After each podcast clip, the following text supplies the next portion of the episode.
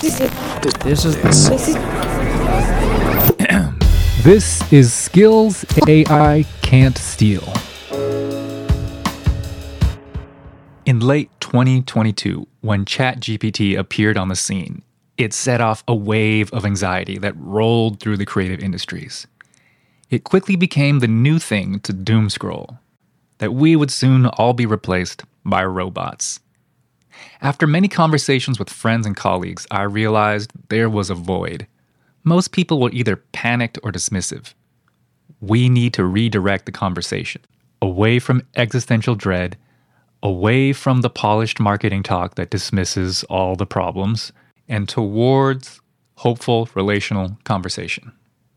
In the upcoming podcast series, we will have conversations with designers, artists, creative thinkers, and doers about how to exercise our uniquely human skills and experience to thrive in a world that is becoming more and more automated. Human beings are wired for connection, relationship, and story. Therefore, creativity and human connection, team problem solving, and storytelling will always be needed.